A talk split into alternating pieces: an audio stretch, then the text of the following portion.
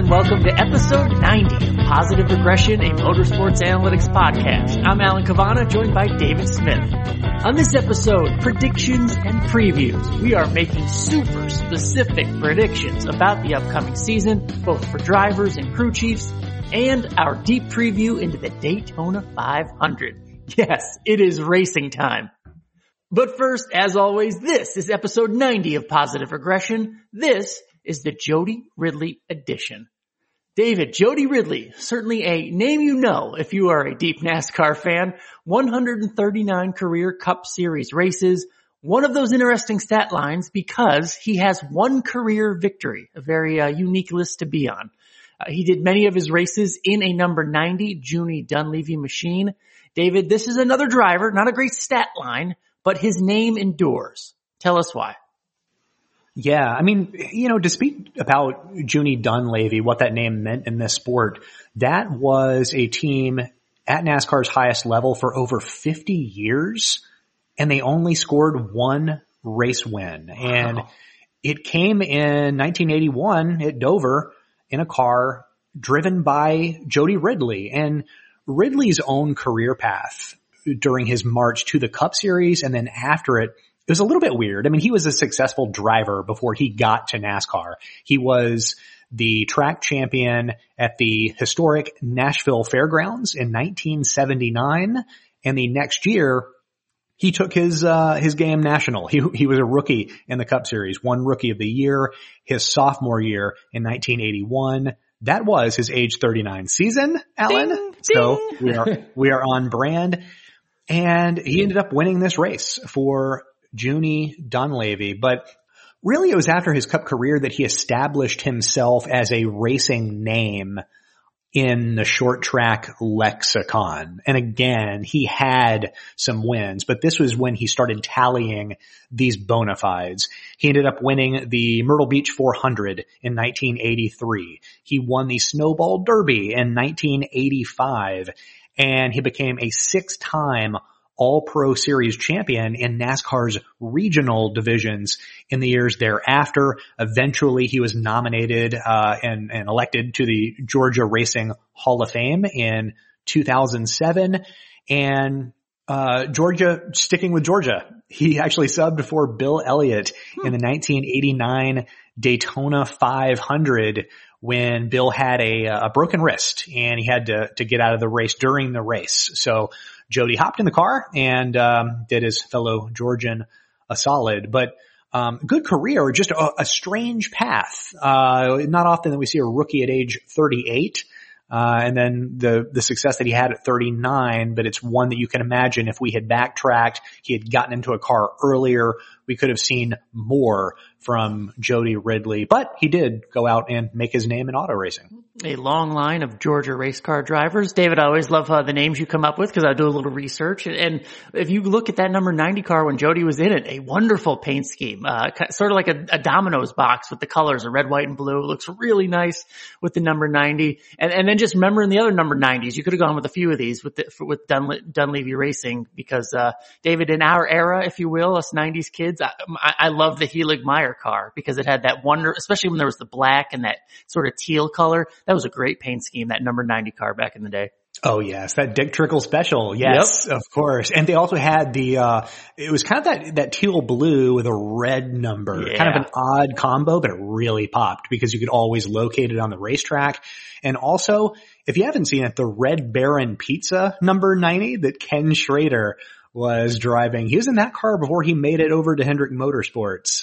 So that one, I'm still clicking on internet sites trying to find a shirt of that. Man, it's just, yeah, good looking schemes for that 90 car, but only one career win out of 50 years of racing for Junie Donlavey's team.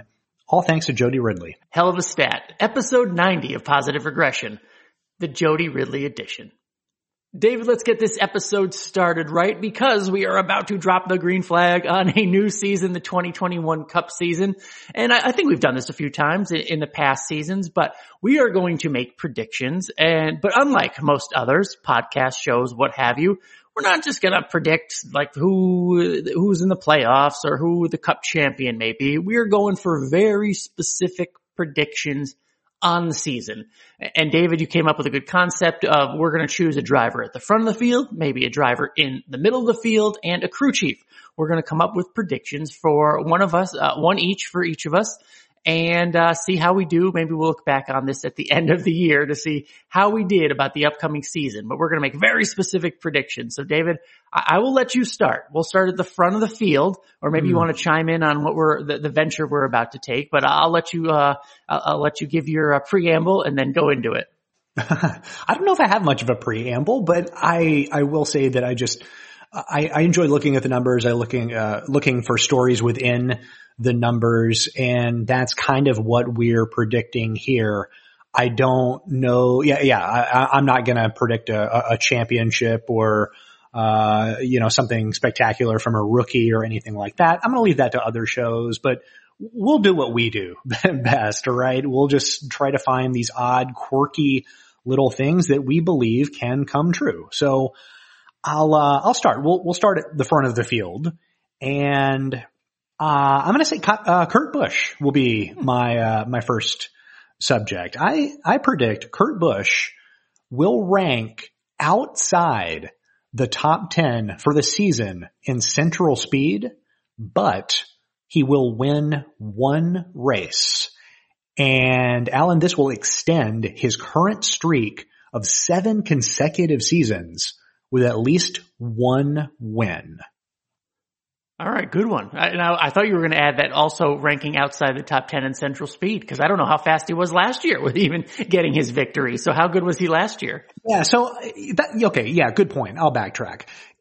Last week, I wrote that Kurt Busch is an elite driver for a team that's just barely keeping up appearances. And maybe I'm wrong. If you or our listeners want to quibble and say that Kurt Busch is actually a step below that top tier, then that's fine. I'll grant you that. But to me, it is odd that it requires a fluke. Just over the last few years, weird shit happening in a race, from the way that it breaks to successful strategy being just isolated to just this number one team, the way that they won in Las Vegas.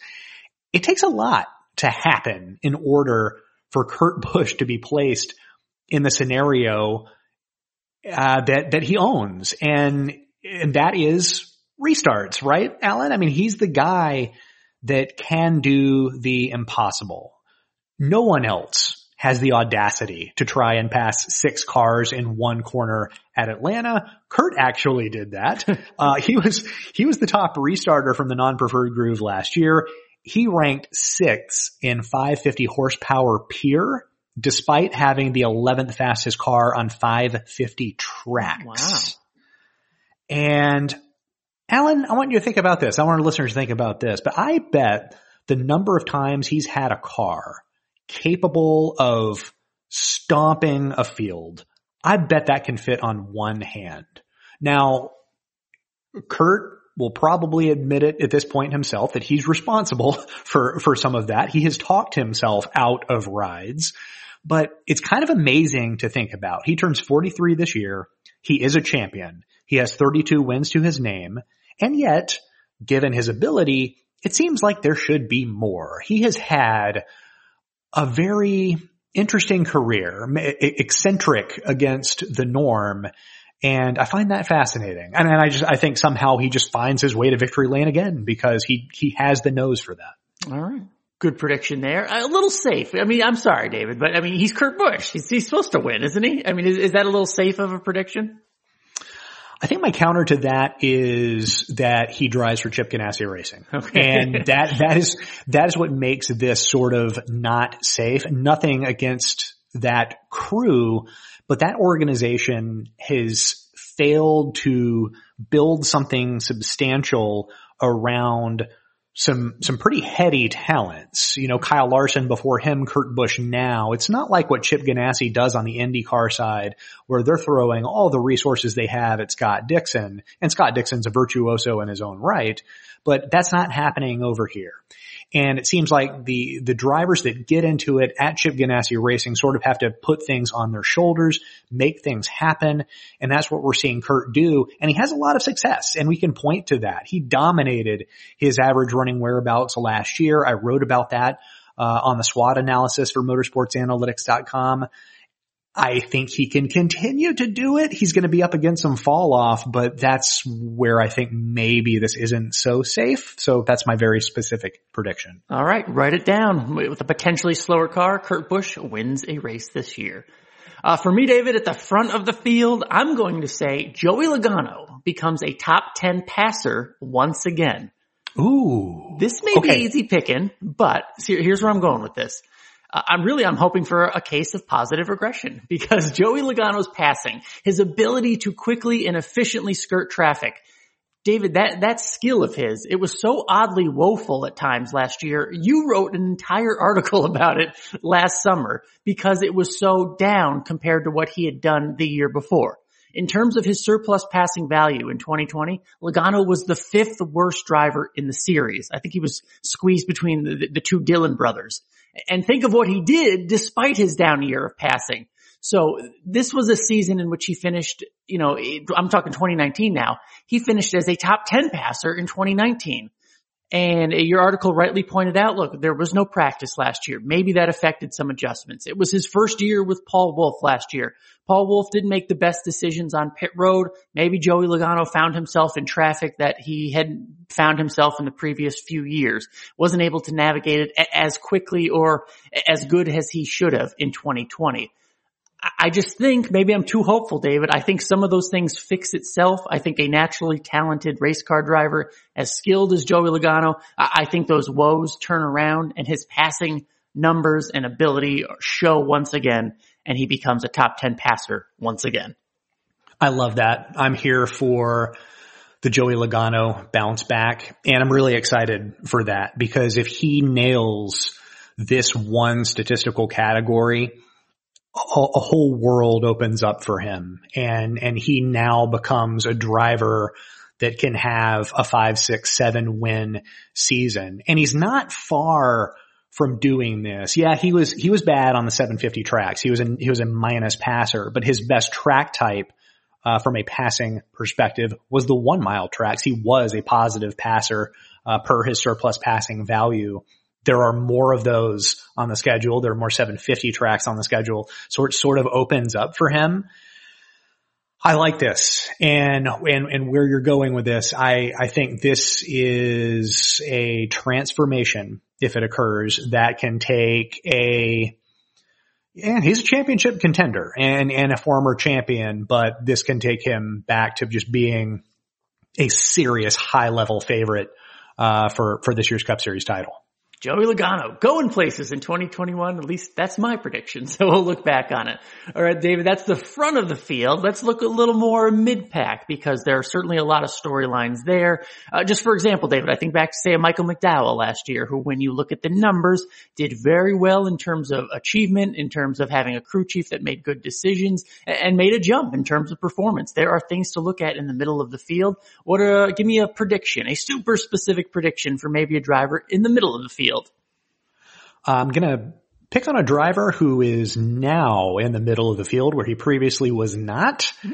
Eric Jones will lead the NASCAR Cup Series in surplus passing value on non-drafting ovals. Okay. So I see where you're going with this, I think. Go ahead.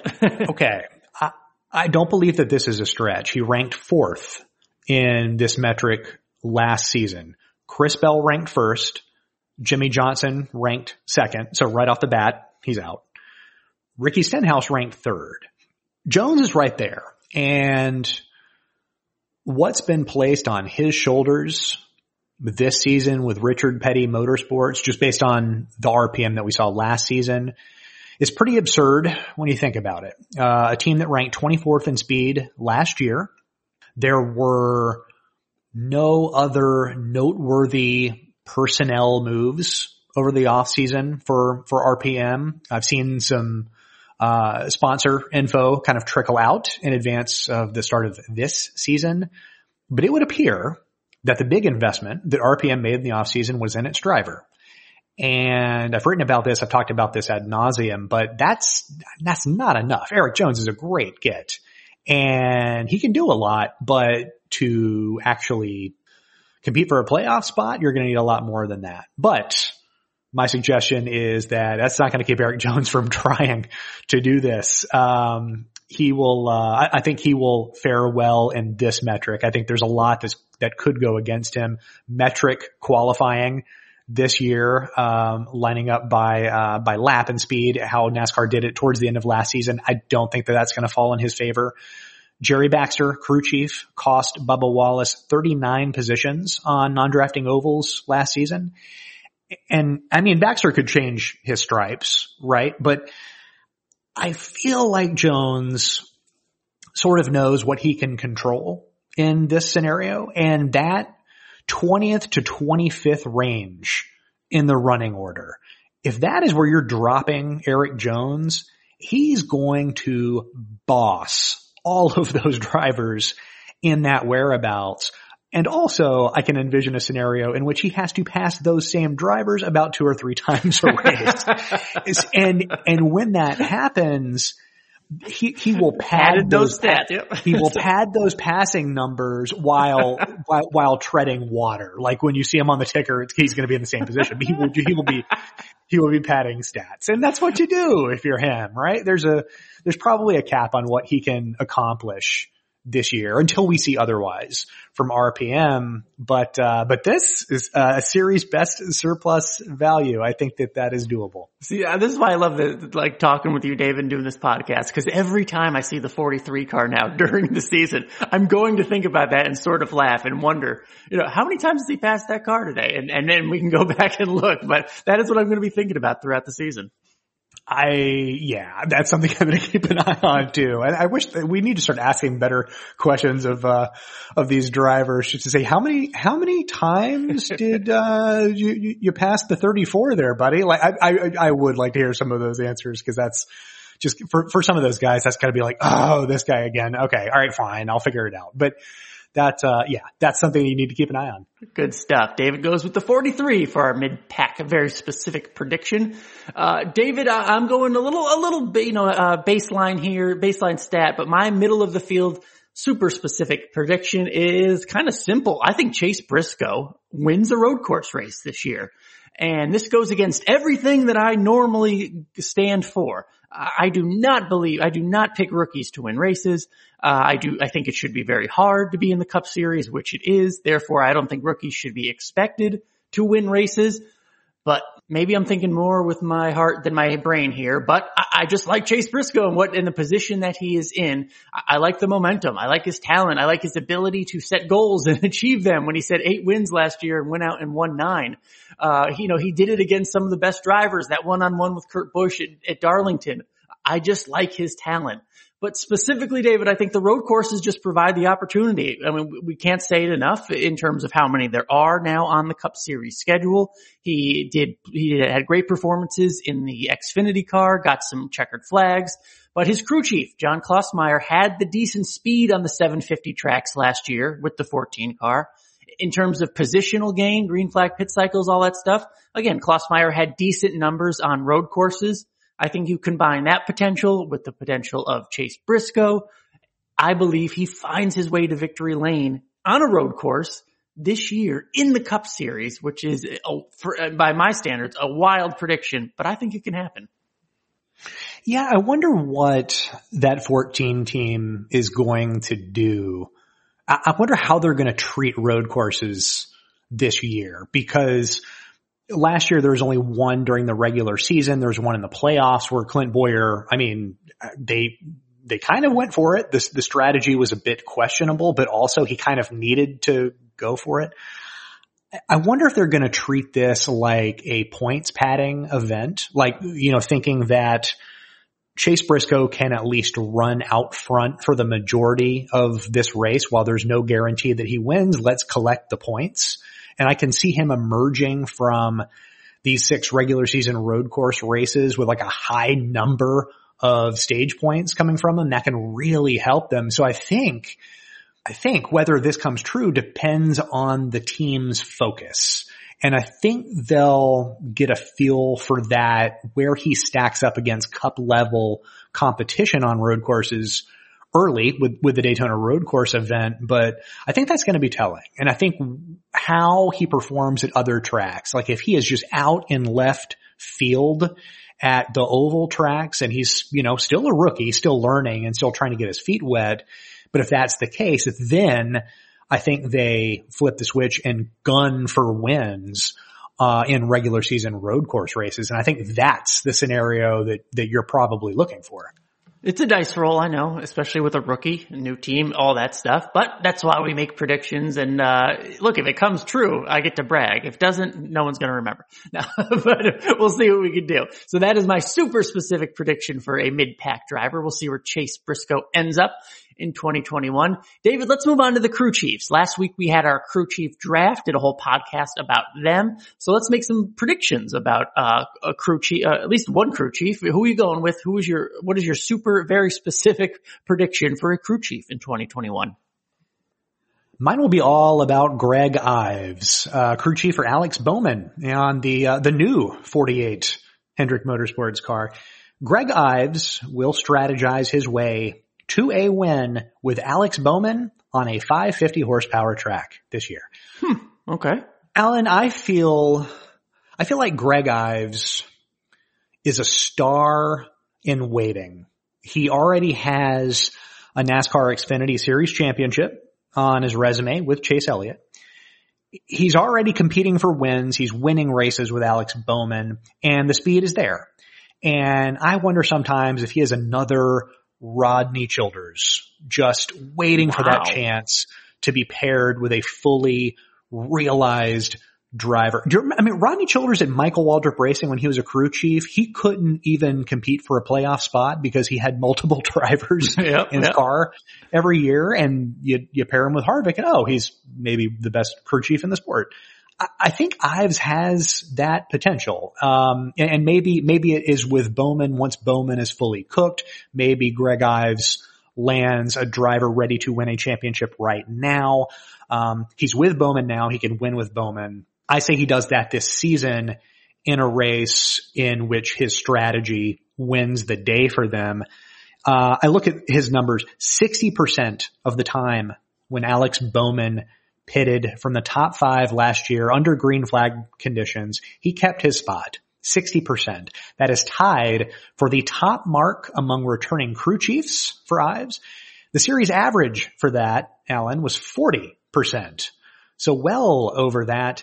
And the 88 crew last year is the 48 crew now. That pit crew ranked as the fifth fastest in median four-tire box time under yellow, faster than the JGR 18, the JGR 11, and the Penske 2. So that was a strength for that team. I like this team to pull out one from their nether regions this year in getting Alex Bowman a win. Now, why this prediction in terms of, just because Alex Bowman has won? We've seen him win in California. We saw them win, I believe, Chicago? It wouldn't surprise anybody for him to win. Why this prediction? That regular season last year was rough for Bowman. He made the playoffs, but just looking at his splits, he had a .453 PEER during the regular season that jumped to 2.571 in the playoffs. Well done for Bowman. That was a serious playoff performance. But Ives was having to work around some foibles last season. And still, that was the second fastest Hendrick car. He was one of the best strategists at the front of the field. I'd put him up there with Gabe Hart and some of the RCR guys. And I see a star. I see a star on the horizon, and we're just going to get a better sense of what he is able to do seemingly regardless of driver. He's figuring out ways to put his driver in clean air. That is what it takes nowadays to win in the NASCAR Cup Series. And he's quickly found that out and has already had success with it. All right, good stuff. Yeah, I mean, hell of a close to the season last year for Alex Bowman. I did a YouTube video a few weeks ago. He was 35-1 to win the championship, David. And if you're just playing the format, right, if you can make it to the playoff and be good at those final few races, I was saying 35-1 is a great long shot bet, at least the ones that were, you know, of similar odds. So you never know. And especially if Greg Ives can improve some of those decisions, you never know what could happen. I don't think I'm going to hold your hand and drive off the cliff with you on that one. Well, no, for a long shot bet, not 35-1. Of all the drivers that were 35-1, I mean, that just stood out as that is the best choice because he's Alex Bowman and he had a hell of a good playoff, and that's what you have to do to win the title. So that's the only reason I picked him out of the long shots. He was my favorite. Okay. Yeah. Okay. Well, yeah, I think the team. That 48 team is rock solid. It, for me, it starts and ends with Ives. And yeah, I think that team finds its way back to victory lane this season. Good stuff. All right. For my crew chief prediction, super specific for 2021, I went with Greg as well. Another Greg though.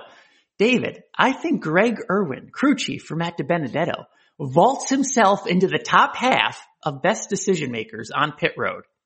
Now, I know that may not sound too lofty of a goal for some of you listeners, but what if I tell you that Greg Irwin was the worst big team full-time crew chief decision maker in the series last year when it comes to those green flag pit cycles? He retained position for his driver 40% of the time. When the pit window opened, his driver, Matt DiBenedetto, Matty D, was likely going to lose positions. That has to be debilitating as a driver. David, 11 times Greg Irwin in 2020 lost more than 5 positions in a green flag pit cycle. So what I'm predicting is at least just some swing of the pendulum toward the other way. This is a big team, Penske affiliation, especially at the super speedways where they have to pick up some speed. I'm just throwing all my hopes and dreams that there is some improvement there from Greg Irwin, and the pendulum swings the other way and he vaults himself into the top half of decision makers down on pit road. He owes it to the equipment that he has, the talent that he has, the team that he works for.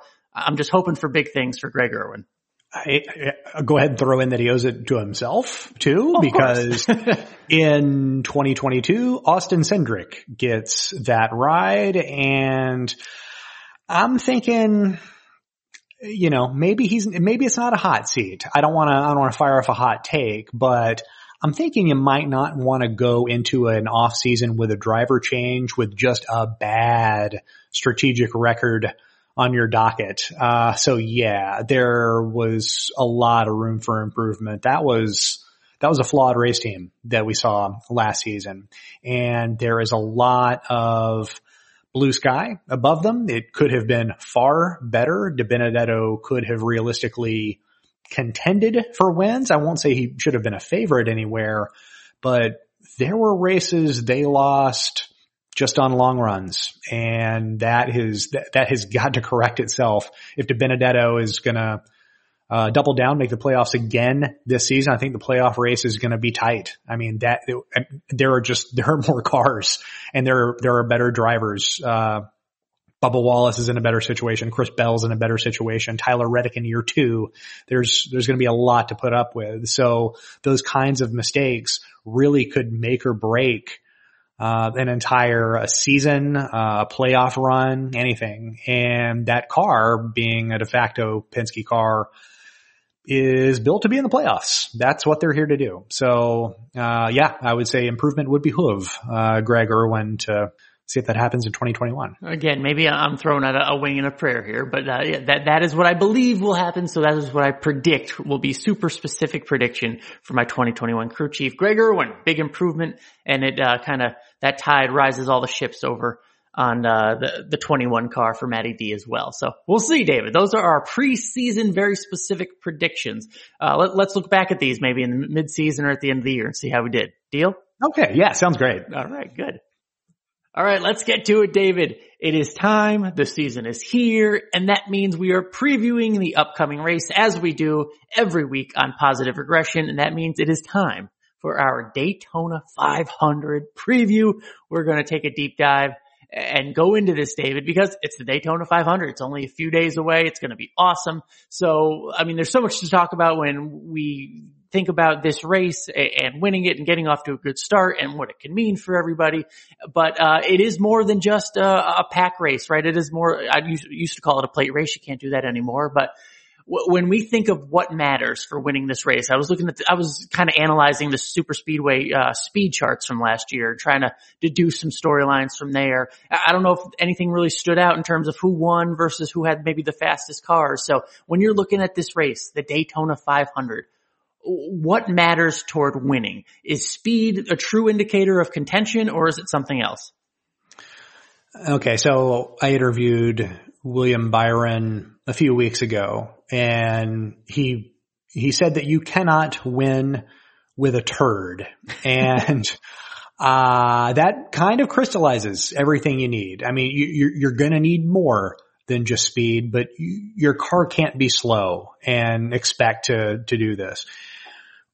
Whereas speed correlates closely with finish across all tracks, there is definitively no statistical correlation on drafting tracks, and that's based on last year's speed rankings. The need for a good handling car sounds as if it's the bigger of those two desires, right? If it's typically 80-20 speed handling on the drafting tracks, it might be 60-40 handling over speed. Denny Hamlin said last week that he sets up his car a little differently than his fellow Joe Gibbs Racing drivers, wanting the car to have flexible enough handling to allow him to pull off the aggressive moves that we see him make successfully. Artfully, he did not go into detail on what those moves were. I pressed him on that. He would not bite, but Ricky Stenhouse offered a little detail. Ricky Stenhouse had the fastest car on drafting tracks for all of 2020. And he said that, yes, speed's not everything. And what he wants his car to do specifically is to turn off of turn 4 really well, because he feels that is where most cars at Daytona get really tight. And that's the spot where drivers, if they're going to do it, lift out of the gas pedal, and he doesn't want to lift. He wants to be on the gas at the exact moment that others are not, so that he can beat them back to the start-finish line. So it is a blend of the two. You've heard coverage, you've heard folks say don't pay attention to the speed charts, they don't matter at Daytona. Well, it's not that they don't matter, it's that so much else matters in addition to it. And I think that begins with the handling. I think that's going to be the focus that we see in the days leading up to the 500 and in the race itself. All right. Good stuff. Interesting. Especially when you just think of the races in the past about handling and coming off turn 4 and how narrow the track is at Daytona, especially when you compare it to a place like Talladega. It does come into play, especially at Daytona. So something to think about there. Good stuff you mentioned. In terms of trouble spots, this is a question that always pops up. Would you rather be out in front, or would you rather be hanging in back? You know, the same question gets asked to the drivers every year. I'm sure I've been guilty of it in the past as well. But obviously you want to be out front. But David, we've done plenty of podcasts in past years how I think at one point second or third place was the most dangerous spot on the track, right? Did last year reveal anything to us? Where are the trouble spots in the running order at a race like Daytona? Yeah, it's a relevant question. And last year just sort of added to the trend that we've seen in recent years. Across the last 26 accidents containing 4 cars or more, the front of the field is the danger zone. And the high points are 6th place, which has a 54% inclusion rate in these kinds of crashes. 6th place has been involved in 8 of the last 9 major Daytona accidents. 3rd place, 9th place, and 13th place each have 50% inclusion rates. And 13th, by the way, is on a streak. It has been included in each of the last 5 big Daytona accidents. The lead position has been included in 27% of the accidents since 2017. That is up from 5% of accidents between 2013 and 2016. That shift in the accidents is due to blocking against fast closing rates. When the spoilers went up, the rates got bigger. And that is something that I wrote about this week in my debut piece for NBC Sports. That is a question that drivers are going to have to reckon with. Blocking is something that they have to do in order to achieve the goal that they've set out to accomplish, but it's what could happen from those blocks that are also going to leave lasting ramifications. The entire chart for crash inclusion per position is available for free on motorsportsanalytics.com this week in case our listeners want to have that handy for race day, just so you can start charting where these accidents are taking place as you're watching the Daytona 500. That's exactly what I was thinking, David. There are drivers listening to this episode. There are crew chiefs listening to this episode right now. And I just envision a driver who finds himself in sixth place during the race on Sunday. I wonder if they will think about positive regression and say, oh, crap, I'm not in a good place right now because this has a high crash percentage. That is such a pipe dream in my head that maybe that might happen. Well, I think it, I don't know, well, not specifically towards our show, but I think it might be at the back of some of these teams' minds when preparing is just – carte blanche, avoid the front of the field early. If there is really no need to be up there in a spot that sees the majority of accidents, then they don't need to be there. I mean, we saw that last year with Joe Gibbs Racing and Stuart Haas Racing during stretches of the 500 just trail in the rear of the field. No, it wasn't particularly exciting. I'm sure their sponsors weren't all that thrilled with that, to do that in the biggest race of the season, but it was about mitigating risk and it was a smart tactic to take. And so much of this race is tactics that doesn't get a lot of coverage or weight when you think about it. This doesn't appear to be a thinking man's race, but it kind of is. If you can try to control what you're able to control, you're going to do it. And there's a lot of thought put behind that. So it wouldn't strike me as odd that they're trying to avoid certain spots on the racetrack. They're trying to mitigate risk just so they can be around at the end. That's one form of strategy. What else are you thinking about in terms of strategy? Because we've seen pit decisions be a big deal because the way they cycle out, right, in terms of track position. You know, when to pit, and if you come out in front and all of a sudden you have all this great position, you don't have to worry about the middle of the pack or what have you. What else are you thinking about in terms of strategy when you think of the Daytona 500? I think utilize any competition cautions or stage breaks to leapfrog up the running order. You know, that's not something that most folks think about in regards to Daytona, but if you can ride around in the back, kill off some laps, and then pit your way to the front, you avoid those trouble spots that we talked about. And if you do it as a stable, as a team, we saw Stuart Haas do this a number of years ago at Talladega successfully. They can just be a bulwark at the front of the field. You can't get by them. It is hard. You need speed to do that successfully, but that is the dream. It's the only surefire way to win this race as a team. And if not, the race typically devolves into a free-for-all, and that is when we see the crashing.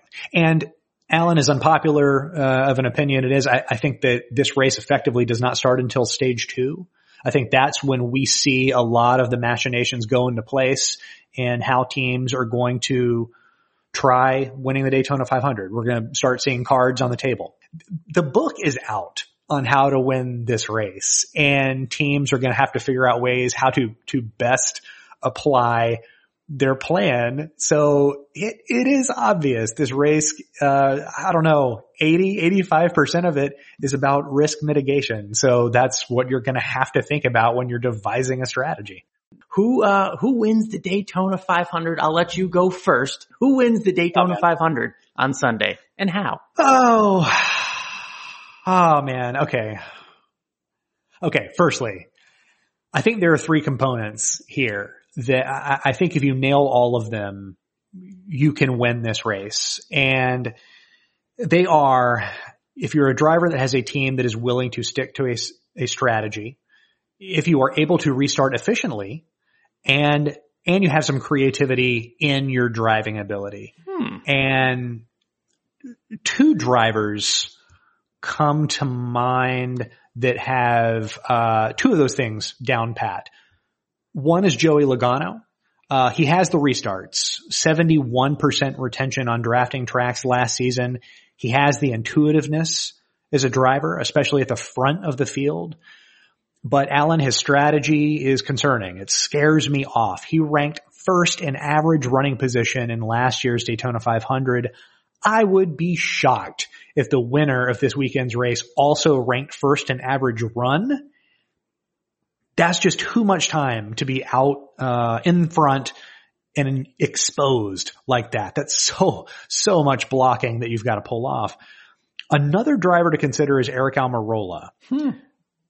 He does have the strategy with Stuart Haas Racing. He's an even better restarter than Logano with a 75% retention on drafting tracks. His problem to me is that he doesn't strike me as a resourceful driver. Like, Denny Hamlin could link up with Joey Gase and pull something off that's amazing, and I just don't trust Almirola to do that during the closing stages. So I'm going to hesitate to pick him, but my final answer to win this year's 500 is Kyle Busch. Ooh, swerve. Yes. He actually has all three of these components. Part of that JGR organization that knows what it's doing in this race. Denny Hamlin will benefit from this as well. But Kyle Busch ranked fifth last season in restart retention on drafting tracks. And his instincts in the draft, I think, are actually pretty good. They just don't result in anything memorable. And I think back to last summer, he led 31 laps in last year's Coke Zero 400, 25 of which were in the second half of the race. It was a bad Tyler Reddick block that took him out of the running. I don't think that we have seen Kyle Busch's best at Daytona. If we do, I think he ends up winning this race. All right, Kyle Busch coming through for his first Daytona 500. That would be big, especially after the year they had. Good start with that would be a great start, actually, with the new crew chief, Ben Bayshore. David, I'm going with Ryan Blaney. And I'm just picking him on sheer experience. It's his year. I know that's not very analytical, but whatever that little 1/10 of extra, talent or luck that he needs, I just think that it is his year for the 12 car. Second there last year, 3 top 6 finishes on the drafting tracks last year. What I'm saying is we know he knows how to drive these races. He is right up there. We've seen him be out front. It was 2 years. Now 3 years ago, 2018, he led all those laps in the 500, but got caught up in a wreck that I think was of his doing, actually. Hasn't led a ton since then in the 500, but the ability is there. He is one of those players that just sticks around the front and is always seemingly there at the end of these races. It's just that lately, it's been the Denny Hamlin time to get that little bit right at the end or just miss out. David, this is more intuition, I guess, but I think Ryan Blaney gets it. 2 second place finishes in the Daytona 500 before. This is the year he gets it. I understand where you're going with that pick, and I do think I do like it. He is so aggressive, so many blocks, good blocks, sloppy blocks. He was aggressive in last year's Daytona 500. He's aggressive at Talladega whenever we see him, and somehow he has that staying power. He manages to avoid some of these scenarios, and even looking at his restarts, he's a top 10 restarter at the drafting tracks. He's at 61%. He had a 1 position net gain last year. That was actually his weakest track for restarts, and he's still a top 10 guy. I think that speaks well to his ability. But boy, yeah, that's a really good shout, because as a driver who on a track like Talladega, where maybe it's less to do with handling, a little bit more to do with car and savvy. Him putting it together in Daytona, I can see him evolving towards that. So certainly he'll be one to watch. I can't imagine that there's a scenario in which he just doesn't lead a single lap in this weekend's 500. So I have a feeling we'll be seeing a lot of him on Sunday. Ryan Blaney versus Kyle Busch. Those are our two picks we'll be thinking about, this Sunday while we watch, after you've listened to Positive Regression, of course. And a new twist for this year, David. Last year, very popular little segment we had was Contrarian Contenders. Every week we would pick somebody maybe off the radar to potentially contend for a race win. We're going to change it a little bit. We're going to call them contrarian performers because, you know, not everybody can win, right? But we want to give that love to the off the radar drivers who maybe you should watch a little closer than normal on a given week. Expect a good showing or maybe a crazy stat line. David, I'll let you go first, but for Daytona, I mean, it's generally why the pool of drivers, right, that could potentially win or put on a good performance is generally a little bigger at these drafting tracks. So who is your contrarian performer for the Daytona 500? Mine is Ricky Stenhouse. And, you know, he had the speed last year. He won the pole for the Daytona 500. Yeah. But as we discussed, he focuses on handling. And I think the lack of a deep team. You know, he's part of a two-car stable at JTG, but that lack of a team sort of removes strategy a little bit from him. But keep watch of what he's able to do within the draft. I know that Kurt Busch is terrified of him, and that's from an accident point of view. I'm aware of the jokes and the crashes, but Stenhouse is a really smart racer on the drafting tracks. He does little things very well. If you see him in a draft in a line and he ventures towards the opposing line, that's not a mishandling of the wheel. He is side drafting. And when he's doing that, he's siphoning off speed from a car in the opposing line, and that makes his line faster. TJ Majors, spotter for Joey Logano, pointed that out to me. He said when the 47 is in a line, he pulls his weight, and it's noticed among the competitors within the field. At this rate, it sounds like he'd be a perfect domestique in the Tour de France, right? But that doesn't exist in NASCAR.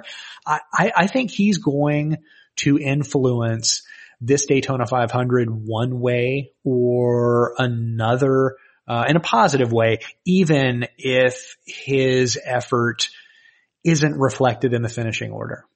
I called your pick weak only because I think it's kind of obvious. I mean, he's strong on these. As you said, he had the fastest car on drafting tracks last year. I don't know how contrarian that is, David. I think he's smarter than people give him credit for, at least in the art of drafting. And yeah, does he press the issue sometimes? Absolutely. He's crashed a lot of cars over the course of his career, but in sort of understanding the benefits of air and the strength of a line, like to me, let's throw some of our guys in there. You want to take your pick to win, Ryan Blaney, my pick to win, Kyle Busch, and Ricky Stenhouse. That's a pretty strong line. If you've seen that all just 1, 2, 3 like that, that's going to be a tough one to beat. And when you are in the throes of competition, you're looking for guys that you can trust that can make your line go faster. We're going to see some drivers make some really bizarre pairings in the race, the ones that just don't seem obvious. But to them, it's going to be slightly more than desperation. I think if you're going to make that choice to ride with a guy, you're going to kind of know what they bring. And I think we're going to see a lot of folks attempt to work with Ricky Stenhouse, and maybe we wouldn't have thought that. All right. Not too bad, but my contrarian performer for this weekend, I'm going with Corey LaJoie, David, because we talked about him last week, I believe, or at least on the first 2 episodes of the season. But we know he has drafting track prowess, right? He is around at the end. He is that patient type of driver to keep it clean and be there at the end. That's a lot of what my pick is going into right now. But he's also in a better situation, I think. He's with the Spire car, number 7. I like the confidence in his voice, only because you talk to him. That is being prepared right next to the cars of Kurt Busch, Ross Chastain, Jamie McMurray. I mean, that in theory should be better equipment, a better shot, just a better ride that Corey LaJoie has heading in to this Daytona 500 than the pennies he was stacking in previous years. So I'm just buying into that hype. If you are a patient driver racing with a brain, who is confident in his abilities, I believe Corey LaJoie is that driver this weekend. And so I expect a quiet top 10, if not better, from Mr. LaJoie. And I think the biggest benefit that you had that nugget in there, Kurt Busch, Ross Chastain, Jamie McMurray, he's got teammates if he wants them. And, you know, I'm actually probably more pro team orders in NASCAR than most folks.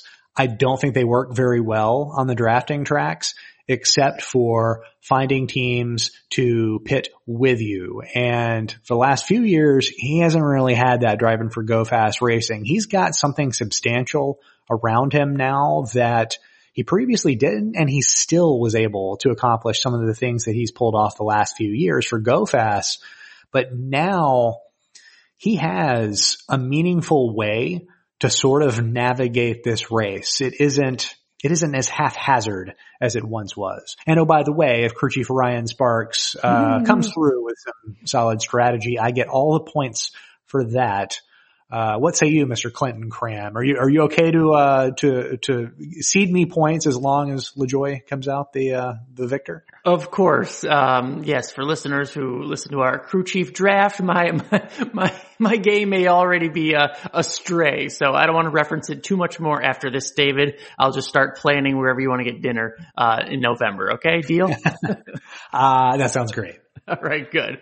All right, so we have Ricky Stenhouse and Corey LaJoie as our contrarian contender, or contrarian performers. Even I got it wrong. Our first contrarian performers for 2021. David, I'm just happy the season is here. We have racing to preview, and next week we'll have racing to talk about and more previews, and it's just fun to look forward to something as cool as the Daytona 500. Oh, yes. Oh, it does feel good to be back. I'm happy. I'm happy to be able to talk to you every week again. That's nice. Good stuff. We are back. Great episode this week. Don't forget we are available on Apple Podcasts, Google Podcasts, Stitcher, Spotify, Podbean, Luminary, and TuneIn. We're available no matter your device. Our entire back catalog of episodes is available for free at PosRagPod. If you like what you're hearing, please leave us a rating or a review. David, I was going through some of our reviews, and even those are entertaining. We have great listeners who all happen to be just fun, great writers. And any review you give us, it helps in spreading the word. We, of course, notice, and it is so appreciated because, telling your friends about this podcast really helps us grow. If you have any questions, we love to answer them, mostly because we have smart listeners who ask great questions. So reach out on Twitter at PosRegPod, POSREGPOD. David, congratulations. You got even busier this week. So what's going on with you? Yes. New outlet for me at NBC Sports, getting to write for them, this season. It should be a lot of fun. It begins, this week. It'll be already be posted by the time that you're listening, but a story on blocks at Daytona. I actually sat down with William Byron over Zoom. We did a share screen, and I just had a bunch of blocks queued up, and he walked me through them, told me a story of how the practice incident with Brad Keselowski 2 years ago prompted him to really sharpen his blocking ability on the super speedways. And he's done it. He was a two-time Daytona winner last year, the qualifying race and the 400. And we talked about good blocks, bad blocks, analyzed a lot of it. There's GIFs, there's charts. It's a lot of fun. It's the debut you'd kind of expect from me at a big outlet. And, this Sunday, every race day will be a race preview focusing on strategy, focusing on trends. I will do that for the Daytona 500. I'm going to focus on speed and its relationship with Daytona, among other things. So check that out. Keep your eyes peeled to my Twitter account at David Smith MA. Very cool. Congratulations again, because that's a big outlet, and the readers over there are going to be blown away by the stuff you're about to bring to them. So very cool. Oh, thank you so much, sir. No problem. David, I'm doing a little bit of everything, so just keep it on my Twitter account over at Alan Kavanaugh on Twitter. Check out my new YouTube page. I'm trying to learn a new skill over there, Alan Kavanaugh Media over on YouTube. And his new venture I'll start this week is the fantasy show, the revamped fantasy show over at NASCAR.com. Hopefully making some good choices for you and offering up some good advice as you set that fantasy lineup and maybe choose some odds to when you're making those bets. I hope to bring a lot of knowledge, especially stuff we discuss here on the podcast, toward the new fantasy show over on NASCAR.com. So a little bit of everywhere. Just keep up with me over at Alan Kavanaugh on Twitter and check it all out, because I think it should be a good weekend as we look toward the start of the season. And of course, make sure you keep it here to Positive Progression. Thank you everybody for listening. For David Smith, I'm Alan Kavanaugh. We'll see you next week.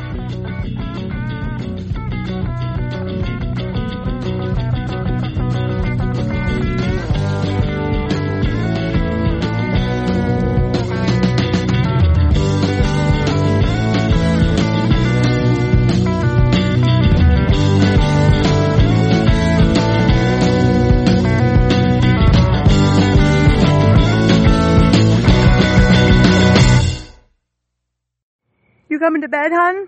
Yep, honey, I'll be right there. Just gotta turn out the light. Ow! Ow! Ow! Ah! Ah! Some things never change. Ow. Like your kids always leaving tiny toys on the floor for you to step on. Ow. And Geico saving folks lots of money on their car insurance. Sweetie, I think I left the downstairs light on. Please don't make me go. 15 minutes could save you 15% or more.